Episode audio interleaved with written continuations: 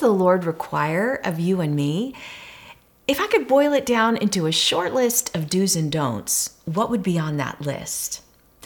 Now, the Talmud says that there are 613 commandments in the Torah. That is what Christians refer to as the Old Testament. 613 commandments. A 12th century Jewish philosopher divided them up into 248 do's and 365 don'ts. That's one don't do it a day for a year. Wow, 613. Well, thankfully, Jesus boiled it down to this love God, love people. I am at my best when I love God and love people. In this week's podcast, we're going to look into Matthew chapter 22 to see where Jesus gave us that command.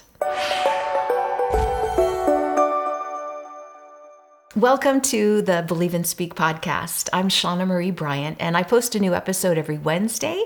I hope you'll subscribe and click the bell for notifications. Each week, I come to you with some scripture. There is so much truth and life in scripture, and I want to pull it out of these pages and put it on your tongue. In fact, I want to empower your tongue with truth. And that's why I always give you a declaration. I love the one for this week. I am at my best when I love God and love people. And like I said, that came out of Matthew 22. I'm going to read right now from the NIV. We'll look at verses 36 through 40. Teacher, which is the greatest commandment in the law? Jesus replied, Love the Lord your God with all your heart and with all your soul and with all your mind.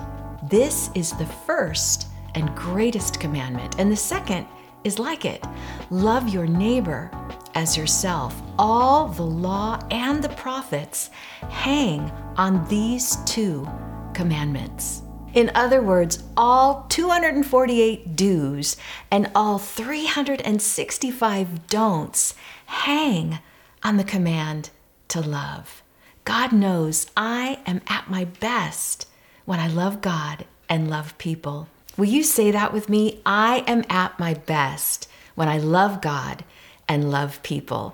Now, those two commands that Jesus gave, remember, he said they were the greatest. He was pulling them out of the law. He actually quoted Deuteronomy 6 4 when he said, Love the Lord your God with all your heart, soul, mind, strength. And he was quoting Leviticus when he said, Love your neighbor as yourself. Did you notice that the command to love God is different from the command to love people? Jesus said to love God with everything, with all that we have. And he said to love people like we love ourselves. Now, we're going to look at loving people in just a minute, but first, I want to look at how to love God. Loving God is connected to obedience. Loving God is connected to obedience. Jesus said, If you love me, you will obey my commands. Now, before you start thinking, oh my goodness, what are the 10 commandments? And remember, that's only 10. There's another 603, right? Do you even know what they are? I sure don't. So don't get all legalistic on what it looks like to obey.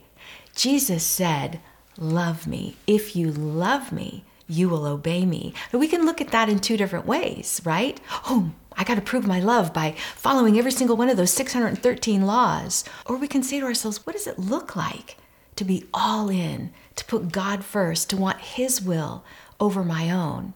Jesus demonstrated that obedience so much at the cross.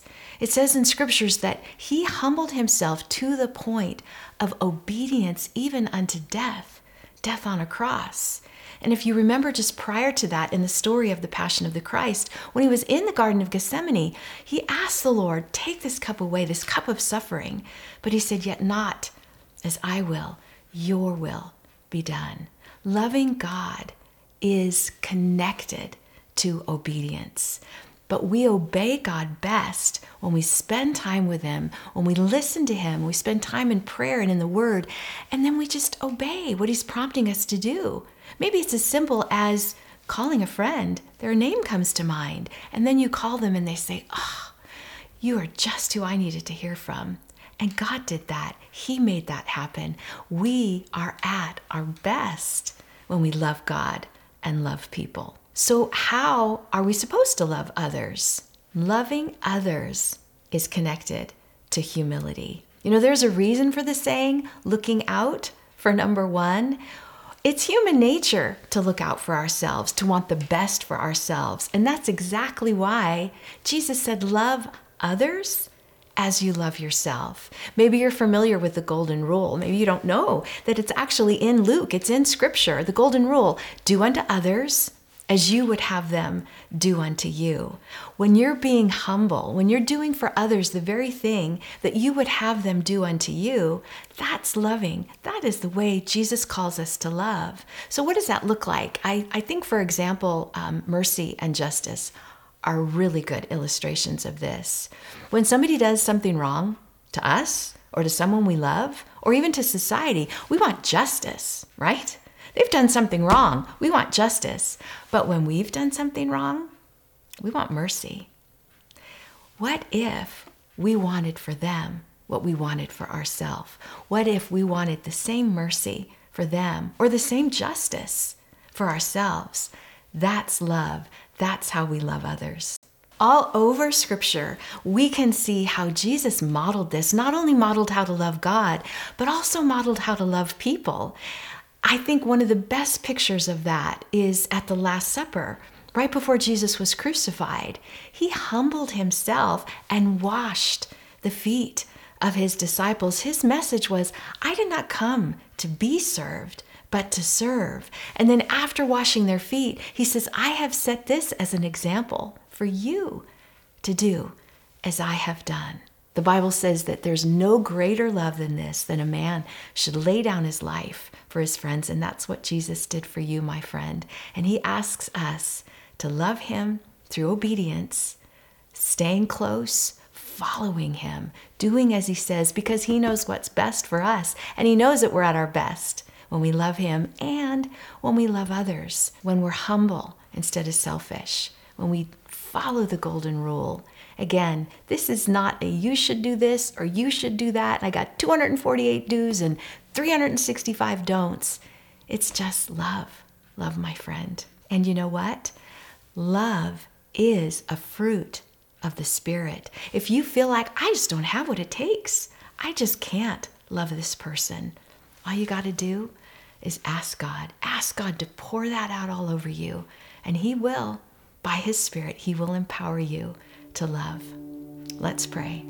Oh, dear Heavenly Father, I thank you so much that you sent Jesus to fulfill the law so that we don't have to bother ourselves even with 10 commandments, let alone 613 do's and don'ts. We just have to stay close to you, to listen for your prompting and that check in the spirit. Ah, that Jiminy Cricket, so to speak, conscience. That's you, Lord. That's you speaking to us, saying, Don't do it. It'll hurt. Don't do it. Lord, help us to obey those little checks in our spirit, those little prompts, so that we can love you and love others and be at our best. Lord, we want to please you and we want to be loving and kind and good. And we can't be any of those things, Father, without your help. It's just not human nature. It's just not. But Father, you are love. And your spirit gives us, empowers us with the ability to love. So even as we promise to declare and believe that we are at our best when we love you and love others, we ask for your help, knowing that apart from you, we can't do it. But with you, Father, working in us, through us, we can love in amazing ways. And Lord, the world needs love now more than ever. So help us.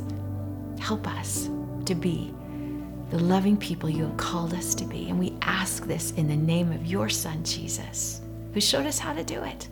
In his name we pray. Amen. You know what? I had one more thought for you, even as I was praying, that occurred to me.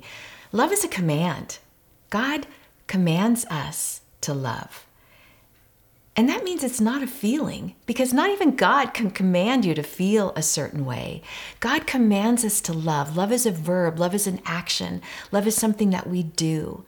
So I want you to think this week about what you could do to be at your best, what you can do to show that you love God, to show that you love other people. And one of the ways I have seen your love, and I am so thankful for, is your support. And I know that some of you even have been posting in the comments about my new playlist. I am so excited to finally announce that we will launch on Monday, not this coming Monday, the following Monday, January 29th. We're going to launch Bible Basics for Beginners. Again, it's not just for beginners, but it's going to be a very short, just foundational stuff, things that how to read it, how to study it, what is it about. I do hope that you'll subscribe, that you'll click the bell for notifications so that you don't miss. And please, I hope that you'll share this video. Your tongue has power. Use it for good.